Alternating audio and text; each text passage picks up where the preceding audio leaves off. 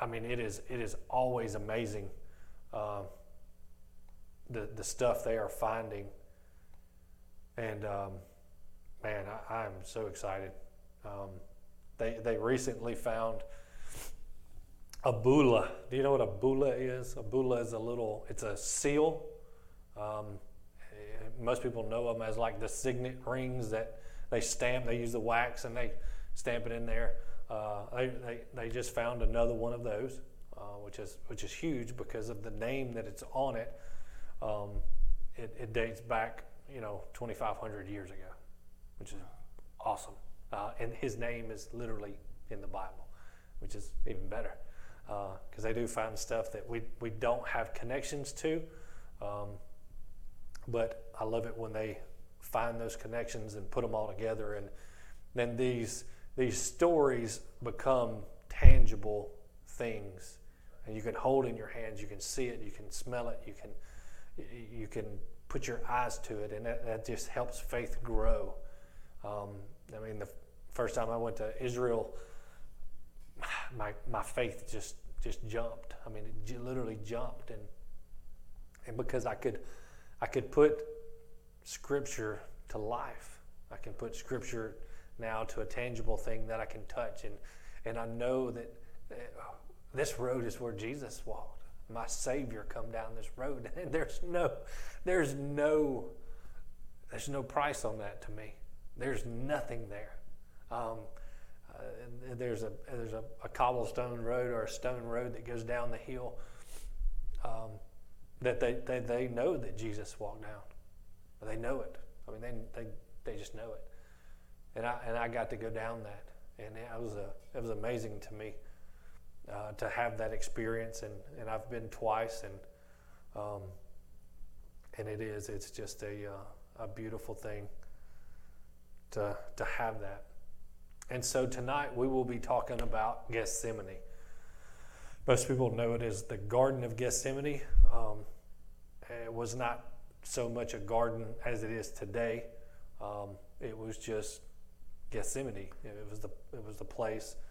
Um, sorry, I'm pulling up scripture right now. Uh, it was the place of uh, olives. I mean, it's it's on the the Mount of Olives, as you can see right there in the picture. Um, you actually see the olive groves. Um, this is the Kidron Valley that that runs uh, north and south that separates um, the Temple Mount or uh, modern city walls of Jerusalem then. And so um, olives was a, big thing of life. Um, it, had a lot, a lot to do. Olives were um, very essential in that day and time. So it was it was good to have olives. And man, I I'm gonna apologize because tonight's gonna be it's gonna be difficult for me. I, I have been studying this for the last few four or five days, and the last two days I have been I've had a hard time, literally physically opening the Bible because of God. Just the presence of God. It's just it just keeps hammering me. I mean, I, I just I don't even know what to say. Um, but when I come across this this video um, where I got an email and then I started doing some research and, and then I was just I was blown away. I mean, I absolutely was was taken back, and I cannot wait. So, what is what is Gethsemane? Uh, well, a little bit about Gethsemane. It literally is is on the Mount of Olives. So, what is the Mount of Olives? It literally is a a hill of olive trees. Um, very important. Uh, olives were, I mean, main. I mean, it was massive source of money. Um, the different presses they they were sold at different prices. You had them for different things. They used olive oil every day of their life, every day. Um, you have now. I'll cover that later because that's. Um, and, and now the, the Garden of Gethsemane, what they have fenced off where the, the church is. Um, one thing about Jerusalem or Israel, if you ever go, if it's a main site, there's a church on it. They put a church on everything. Oh, there's a rock that Jesus may have touched. Church on it. I mean, it is. There's a church on every site there. It kind of bothered me. It really did. Uh, uh, it is like you know this church of here that's in Gethsemane. Um, it's like the Church of All Nations. I think it's what it's called, and um, and it's a beautiful place. I mean, very beautiful. Uh, but it, it, there's a church on every everything in, in in in Israel. Man, it's like yeah, it was aggravating to me. But I, I could understand why they do it. Uh, that for one, for preservation and stuff like that. But it's um, some of the oldest olive trees we have in Israel is in the Garden of Gethsemane. They believe one to be right at 2,000 years old. I mean, Jesus could have literally picked olives off this thing, um, which is amazing. Uh, some of the, tr- the olive trees are main shoots are, I mean, they're huge. I mean, they're four or five feet around. They're massive. And so when an olive tree grows, it fully dies and it actually grows again from the basically the inside out. It's where we get the shoot of Jesse. And this, it's just new stuff that grows off of that. So the Garden of Gethsemane. Uh, so Gethsemane um, literally translates into Hebrew as the oil press. Um, like I said, is east of the Kidron, Kidron Valley. Um, and it is, in, in the day of Jesus, there was, of course, there was no churches. Um, they, they did find um, what we know now as an oil press site that was there. And it is amazing to see and to understand the possibilities of what happened in the Garden of Gethsemane. And to understand this and the relation of the garden or, or Gethsemane itself and the Mount of Olives and where uh, the temple was and having these relations between the two is is major. I mean, we have major parallels there that are, I mean, to me, they're they're it's just mind blowing, and um, so that's what Gethsemane literally means. It just means oil press. I mean, that's that's what it was for. It was for oil, um, and so it is. Man, I'm excited. Let's let's let's shoot this video, brother, because man, I'm I'm ready to roll. Somebody may have to drive me home tonight because I'm I'm messed up. So this video is literally seven days old. Sure.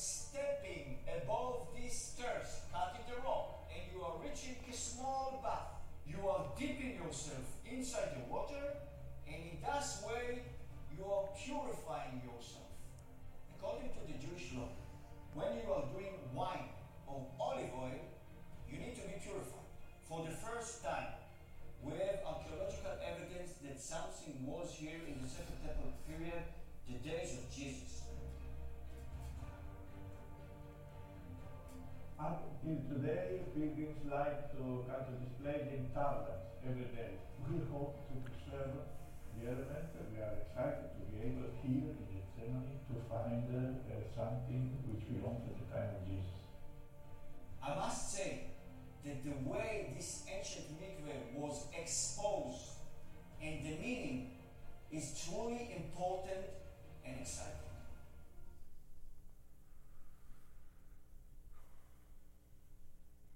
Yeah.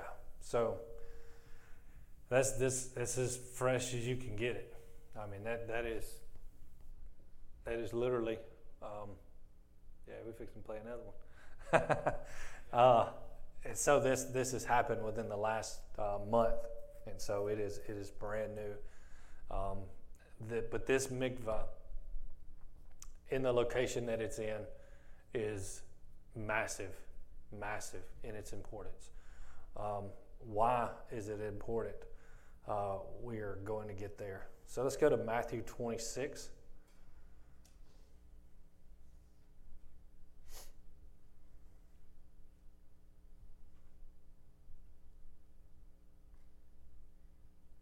And 17. Okay.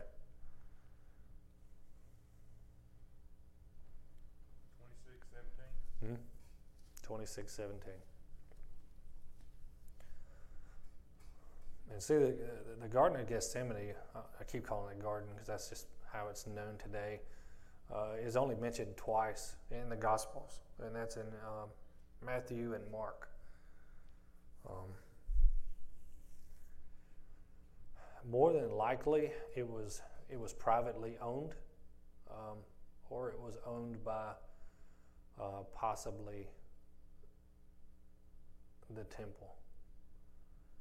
Uh, why was it owned by the temple? Because why would there be a mikvah there? Why would there be a mikvah there if it was not ceremonially? You had to you had to be ceremonial cleansed to be to move um, holy oil into the temple. And so for that to happen really opens my eyes to the priest coming across the Kidron Valley, entering the mikvah, being ceremonially cleansed, grabbing the anointing oil, and going back to the temple. Um, this oil was probably used in the menorah to light the temple. It was the more than likely uh, the only other one that I know of is, is north, um, and, and I don't see that happening. Um, just as the location of its in, um, this is probably why uh, the Mount of Olive was where it was, is because of in the location of the temple.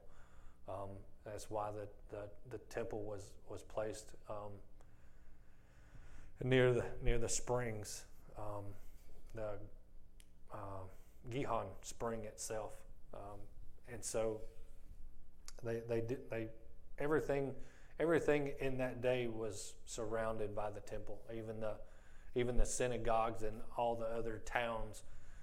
They were centralized by the by the the, the synagogue. I mean, it's kind of like they're a hundred years ago. Everything was uh, centered around the middle of the town, or the middle of the town was the synagogue. Uh, they they were religious. They they loved God in such a way, and they, their their whole town was wrapped around it. I mean, it would be like all of us having houses around this building, and, and this was our center. This is where we did everything, and and and I think that's a very a very good representation of, of how the house should work today. It should be the center function of, of, of what goes on. It keeps us holy and together and united. And like Pastor DJ was preaching Sunday, there's, there's power in that unity and family. And, and there is. There's nothing, nothing like it. And so let's get into Matthew. It says, On the first day of the unleavened bread, the disciples came to Jesus saying, Where will you have us prepare the, the Passover? He said, We'll go into the city and you'll see a certain man and say to him, The teacher says, My time is at hand, and I will keep the Passover at your house with my disciples. And the disciples did as Jesus directed them, and they prepared the Passover. All right, when is the Passover? This is important. When is the Passover? Yes, ma'am. Easterish. Uh, so yeah, yeah, it would have been in the our our time frame, March, April time frame, um, uh, the month of Nisan. So that's that's their uh, Passover time. Uh, it was based off the lunar cycle, and and that's how they predicted the day of when it would happen is because of the moon. It was like, like a certain day. Um, uh, when well, that, that's I don't want to go down that road. Sorry. Uh, when it was evening, again, when it was evening, why in the evening? Because the Jewish day don't start until the sun goes down. So the Passover started when the sun went down. So when it was evening, he reclined with the twelve, and they were eating. Truly, I say to you, one of you will betray me. And they were very sorrowful, even and, and began to say to one another, It is that I, Lord. He answered them, Who is the one that dipped um, his hand in the dish with me will betray me? The Son of Man um, goes, and it is written of him. But woe to the man who is to whom the Son of Man is betrayed. It would be better if he was never been born. Judas, who, who would betray him, answered, Is it I, Rabbi? He said to him, You have said so. So even Judas paused and even he said, Is it me?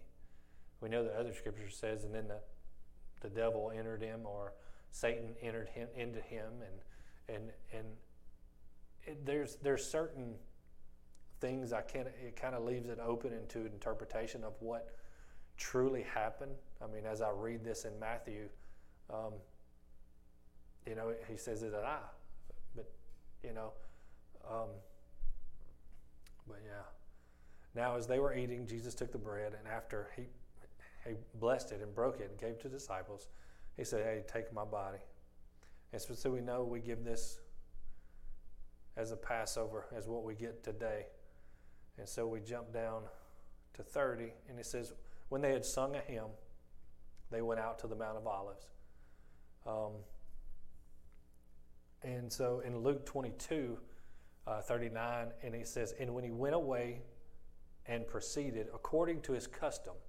All right, so there we get, if you parallel these gospels and you put them in um, uh, side by side, you can see the um, the harmony in it. You can see where one writer says one thing and another says another thing and another says other thing, but it's it flows together. It's not missing. They don't they don't contradict, but they uh,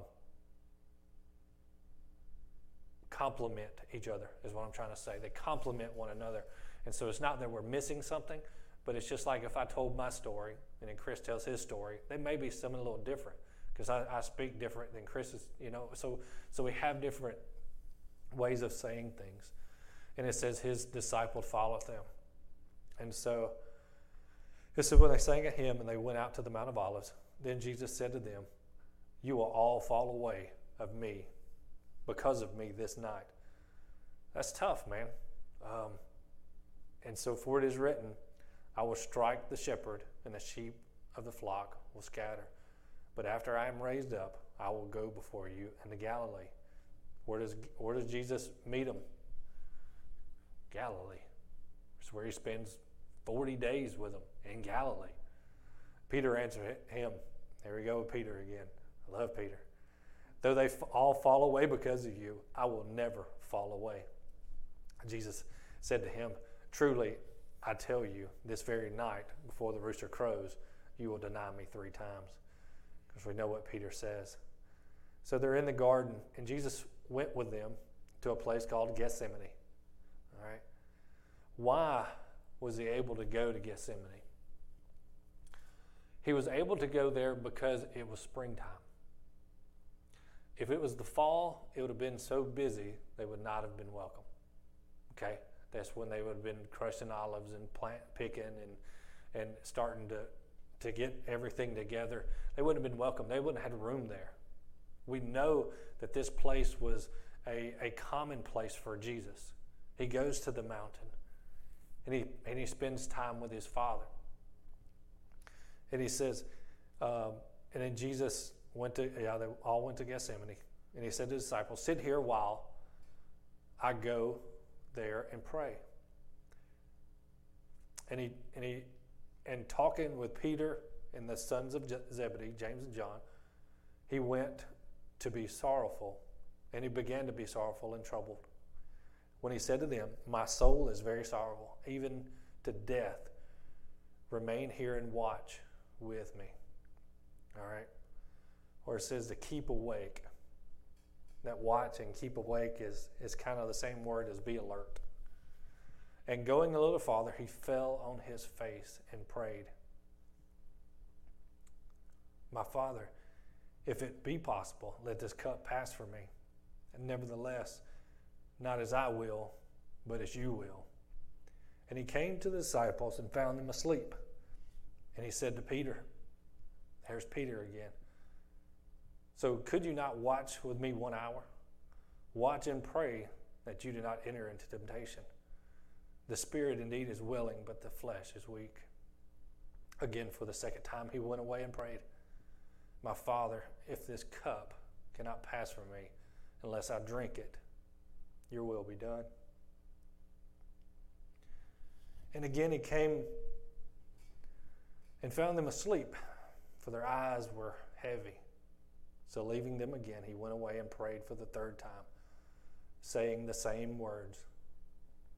Then he came to the disciples and said to them, Sleep and take your rest later on. See, the hour is at hand, and the Son of Man is betrayed into the hands of the sinners. Rise, let us go. See my betrayer at hand. And then Jesus gets arrested. Man, this is is tough. So he's in the garden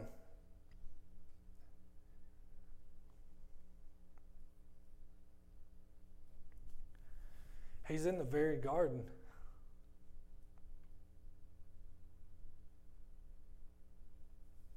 And he understands that the crushing that's about to take place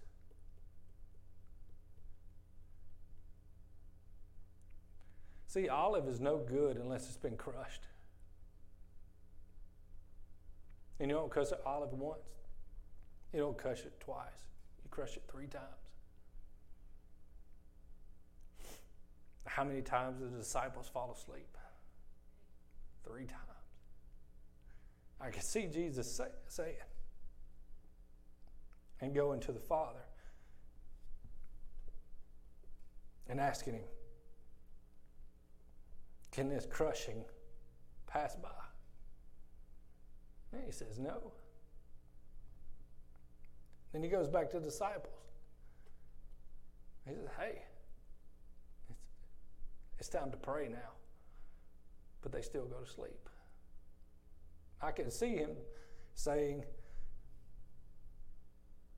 Can you stay awake with me? I'm about to die.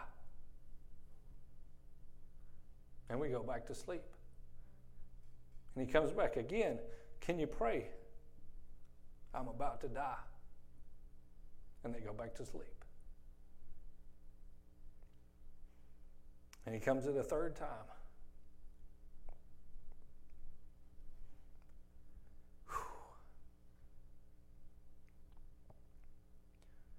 And see this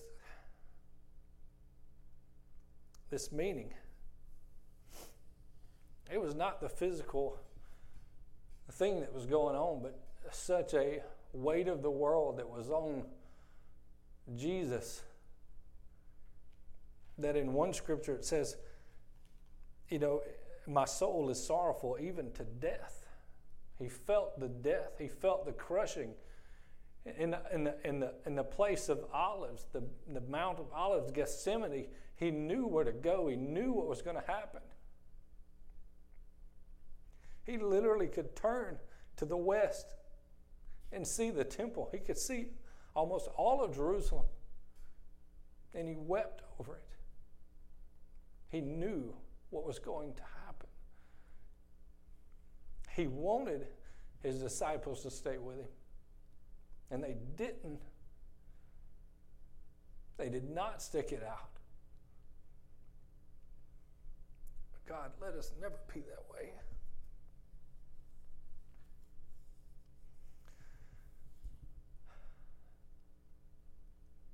See, the olive represented many things. A man could not be a king without the olive oil, without the anointing. The king was anointed by the olive oil right out of the Mount of Olives. The place he was in declared that he was king. He was the anointed one. He was the Messiah. Out of Psalms, what is it, 89 20. Let me see if I can pull that up real fast. Whew, Jesus.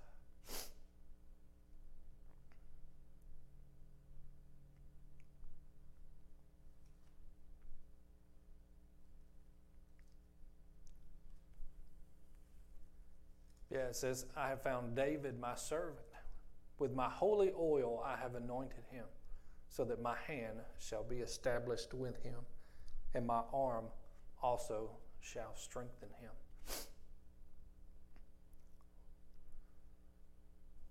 Jesus knew where he needed to be.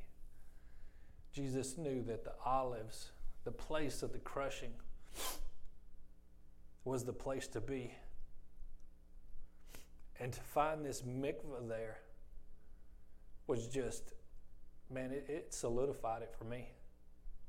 Knowing that this was a place that, that the priest came, the anointed priest from the same oil that they anointed these priests with. Jesus went there. He, he set himself there for a reason. Man, this, this broke me couple of days ago.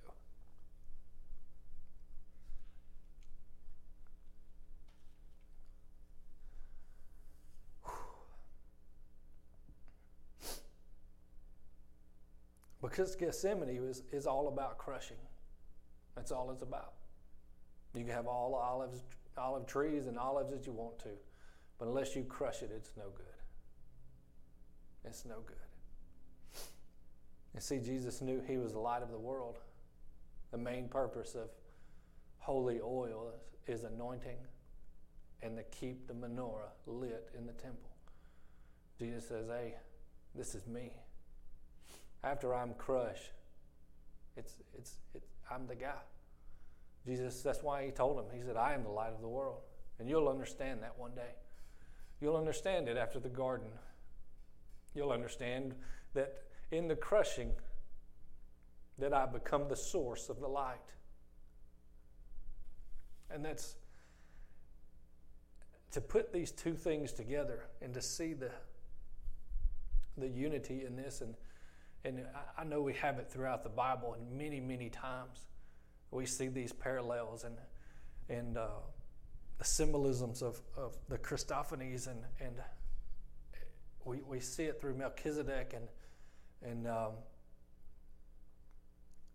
but but this one really it really got me.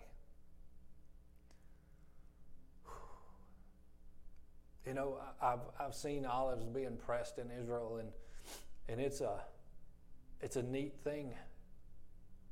But it's it's not something that that they would do slowly. They would have this. I wish I had pulled a, a picture of it. Um, it's like a big um, stone table. It's got a little lip to it to hold them in there. And then they take a massive round stone and they put a, a pole through it. And they, they get a, a ox or something and, and, and they would go around and around and it would just slowly crush these olives. And they would slowly crush it. And that wasn't to get the olive oil out yet. That was just preparing it. That was preparing it to, to get ready to be crushed. And so they would take that, that first crush, and then they would put it in these tire shaped baskets. And they would stack them up. And they would stack them up together. And they'd have a, a massive beam, almost like a telephone pole, that stretched out over it. And it would go a good distance. And they would have a press on the side of the pendulum. And so this weight being applied on one end would just start to crush it. And they would hang weights. And so these weights determine how many hours it would sit there and the, and the oil would start to, to flow out.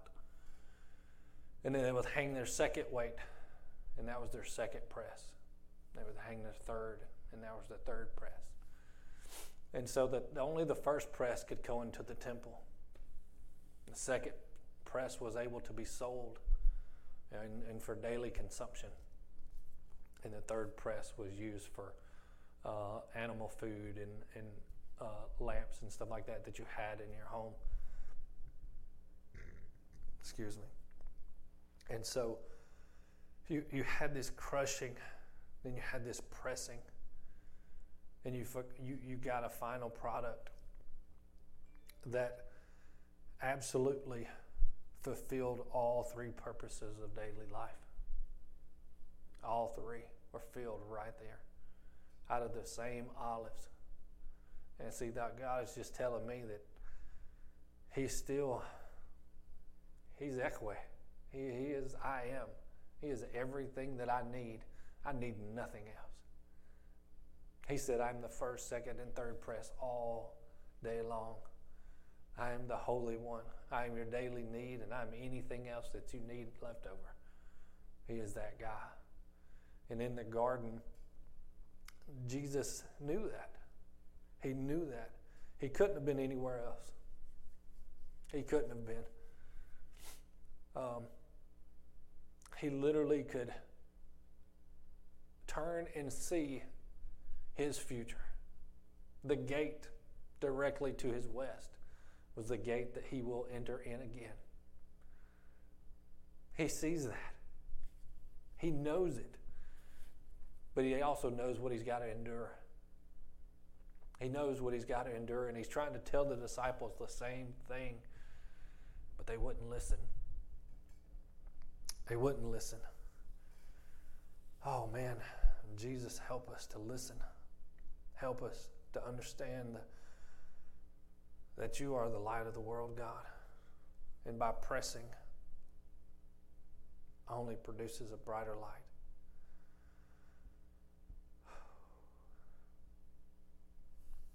Man, Jesus, Jesus. And so God is God is there, man. He is 100% in the garden, seeing what he sees. And that's, I mean, and I can't. Let me get back to some scripture. I want to get him back into John. I love John. John is a very personal writer. Um, where was that? No, I want to go into Luke. My apologies. Salud. Luke 22 and 39. If y'all want to go there, you can. Bless you. That was your two sneeze limit. You're gonna have to get tested now. Oh man, when I sneeze, my family knows, hey, it's a minimum of three, and I may hit 3,000. and so I've literally sneezed and had to go to the hospital because I threw my neck out. I know, it's bad. I'm a violent sneezer. My sneezes are like the UFC. They fight each other. Like, rah, rah, rah. All right.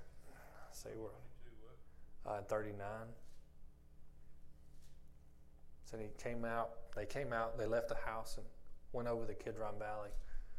Um, And he tells them, hey, pray that you may not enter into temptation. What is the temptation that he's talking about? Talking about going to sleep when it's time to pray. I've been guilty of going to sleep in prayer time more than once.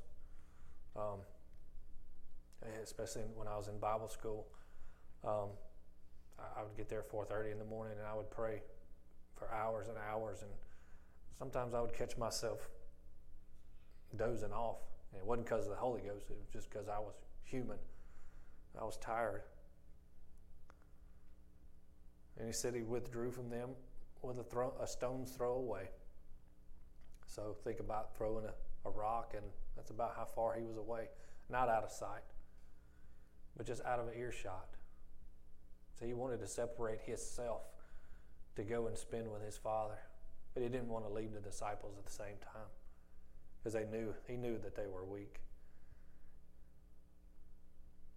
He says, Father, if you are willing, let this cup pass from me. Nevertheless, not my will, but yours be done. And see, this one in, Luke says, And there appeared before him an angel from heaven to strengthen him. I can't imagine what Jesus is going through right now. I mean, the sin of the world is literally on his shoulders. And he, be, and he began in agony. He prayed more earnestly, and his sweat became like great, drops of blood falling down to the ground. And when he arose from prayer, he came to the disciples and found them sleeping for sorrow. So there's a possibility that it could have been sad because they just he just told them what was about to happen. He just sent Judas off. There's a possibility they knew that was the hour was near. He just told them, "Hey, y'all are fixing to betray me." They could have been crying. I know weeping sometimes just exhausts you physically. I mean, losing losing loved ones. I know I've cried before, and I go home and sleep just out of exhaustion. And he come back and found them asleep. Why are you sleeping? Rise and pray that you do not enter into temptation. He's getting them ready for what's going to happen. He knows somebody's coming and they're not going to like it.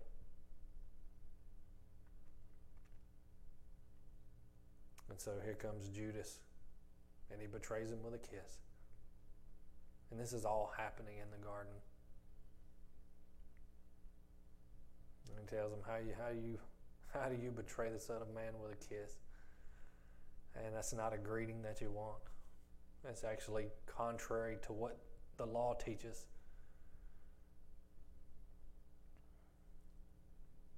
You know, this one this one says that we you know, he cuts the man ear off and he don't give don't give the name of the guy. I could I could totally see Peter doing this because Peter was the the wild one. He was the he was the leader. He's like, "Oh, you ain't taking him. You just we just heard Peter say, "Hey, uh, I don't care what they do. I'll die with you." He's like, "I'm ride or die," you know. And, and I could see him cutting the guy's ear off, and he, Jesus like, "No, no more of this." And he touches the man's ears and heals him up. And then he said to the chief priests and the officers of the temple and the elders, for them to come out, that was a big deal. They don't leave that place.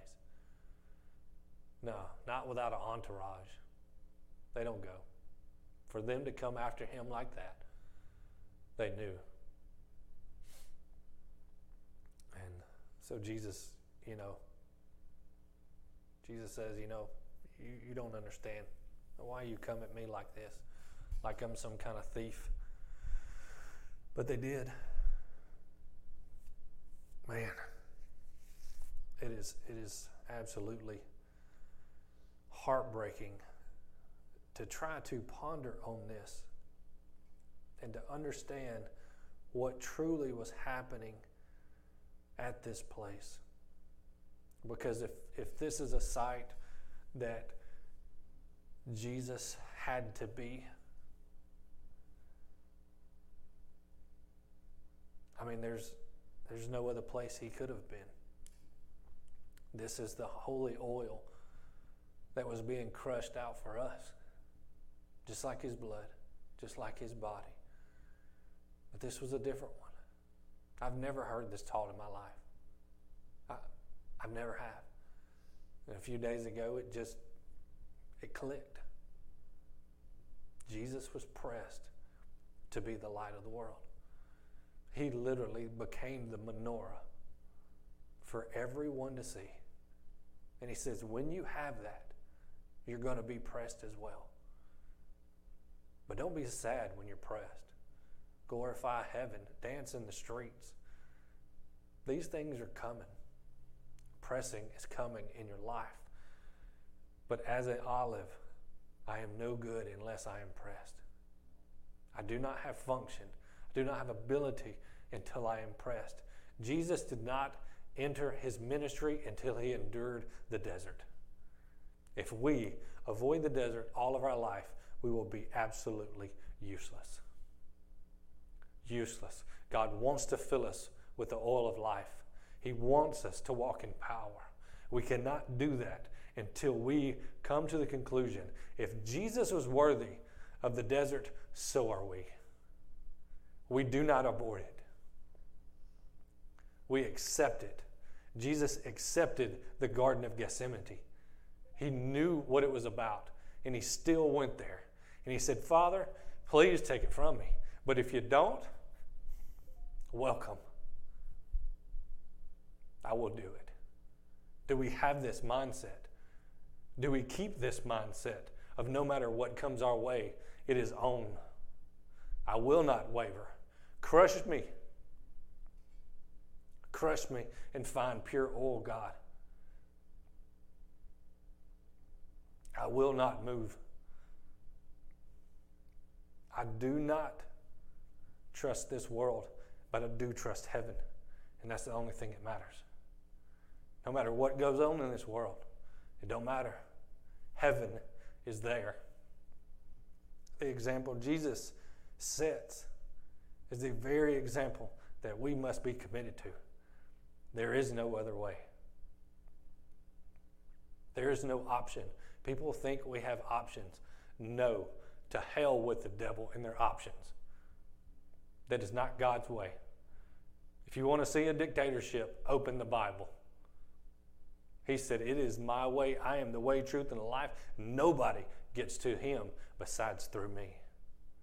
Jesus says, I am the doorkeeper. Look into these things, see these things, see where I was, see what I've done, see what they mean. He said to the disciples, Don't you get it? Don't you, don't you see the 12 basket, the seven loaves? Don't you get the 12 fish? He said, These things they mean something. It's our job to go find what they mean and grab it and take off with it and do not ever let it go. Never. If it costs us everything. Everything.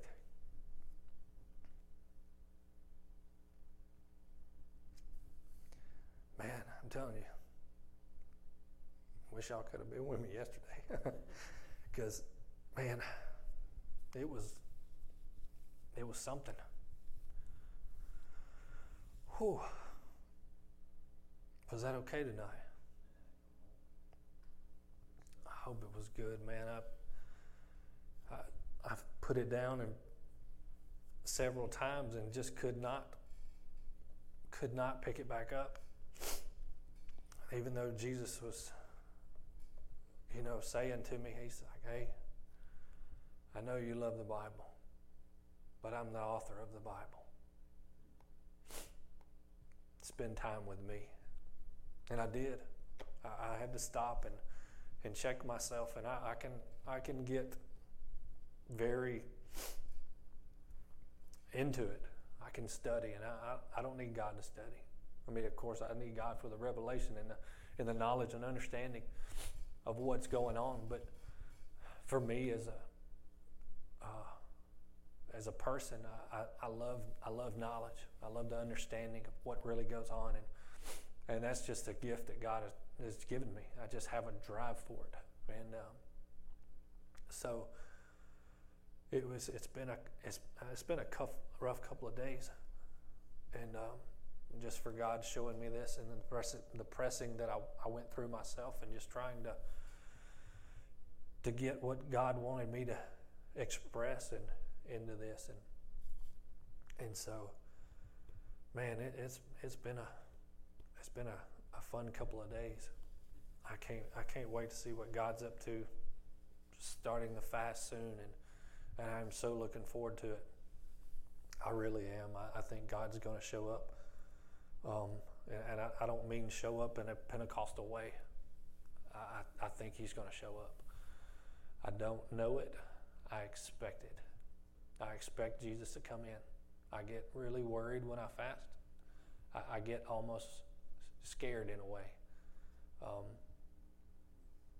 because I, I know He blesses those who seek Him. And those that bless Him, when you seek Him with everything you have, He's going to show up. And when He does, He's coming as King. And there's no better joy in my life than to find Jesus again and again and again. And it's what keeps me coming back. It's like a good golf shot. you know, you could play 17 holes of bad golf, but if you have one round that's just beautiful, it's like, I'm coming back tomorrow, you know. Uh, but with God, it's just a gazillion times better uh, because He's the King of the universe. And um, I wanted to show you this book. We just got it in the mail um, yesterday. Um, Laura is her name. It's called Tasting Blue.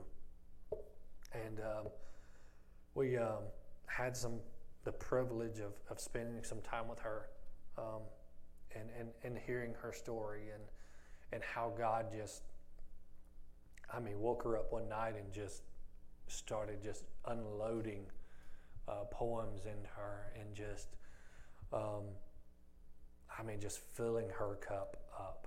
I mean, it was absolutely amazing. And, and I was reading, trying to read this last night, one of the, the first poem that was in there. And I literally was, was reading the poem and just threw it up in the window and just broke. I didn't make it through what, do you call it stanza or whatever they're called. I'm not an English guy. I'm not. I'm good. I, am horrible at English. I mean, uh, I, I articulate English words like a three-year-old. My son does better than I do, I think. Um, I wanted to read a little bit of this, and um, because it was just so moving, and and if this is on, this is on Amazon as well. But I want to read as far as I can, and if I break down, I may just just stop right there. Um, and I'm not a good reader, but I'm to do the best I can. Um, I didn't know I was an orphan. It's a state of mind. It's a state of mind that's set when you live inside the you do you. It's a mindset that you get. I don't know that the you do you was an orphanage, orphanage at all until the day I was adopted and Jehovah came to call. Dear friend, he said, it's time to go. I've come to set you free from a life inside this orphanage. Come home for life with me. He had white hair and darkish skin, darker than a tan. In my head, I thought him quite a funny looking man. His looks, it's true, were different to anyone I've ever seen, but I felt that he was kind, the kind who'd never be mean. He was the first I'd ever met of this particular sort. I've written down this anecdote in this form of a report. Let me pack my things, I said, and, and went to grab a change of clothes. There's no need, he said.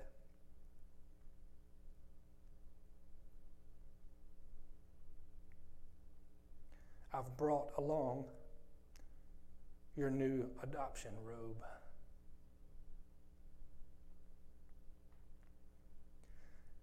So I'm going to stop right there because that's as far as I can get.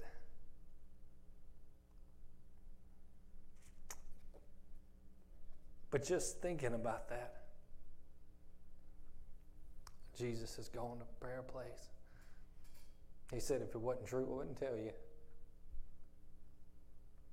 He said, no need to pack things, no things to get ready. He said, I got it all. He said, I am the way, and we don't need nothing else. In this book, and I haven't got far into it, we just got it yesterday, but it's called Tasting Blue by Laura Francis, and, and she is amazing. Um, her story. And um, I hope you can read it farther than I can. I may have my wife read it to me later, and, and so I can try to get through it.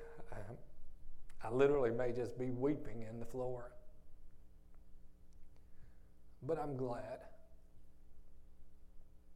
I'm happy that God made me this way. It's the only time I cry. My wife's like, You ain't got no emotions. I'm like, Well, just take me to church, all right? and they all come out there. I don't know why. Maybe I just save them up for a special place or something. I don't know. Uh, but man, um, we have a good God that has went through so much for us. We really do. More than we know yet. God is still bringing revelation after revelation. And I pray that He still does. Because it's going to be a dangerous time when He stops. Maybe He'll come back. Maybe not in our lifetime. I'm not sure. I look for Him. But my oil is my oil is filled. My lamp is ready. I can see that. Press the oil. Make sure you got enough. Pressings come in life, but they only make us better. And so, man, bless y'all tonight. I hope, I hope I didn't cry too much. and it's it's tough getting through this stuff, and but uh, whew, I think that's it, Jazz. Thank you.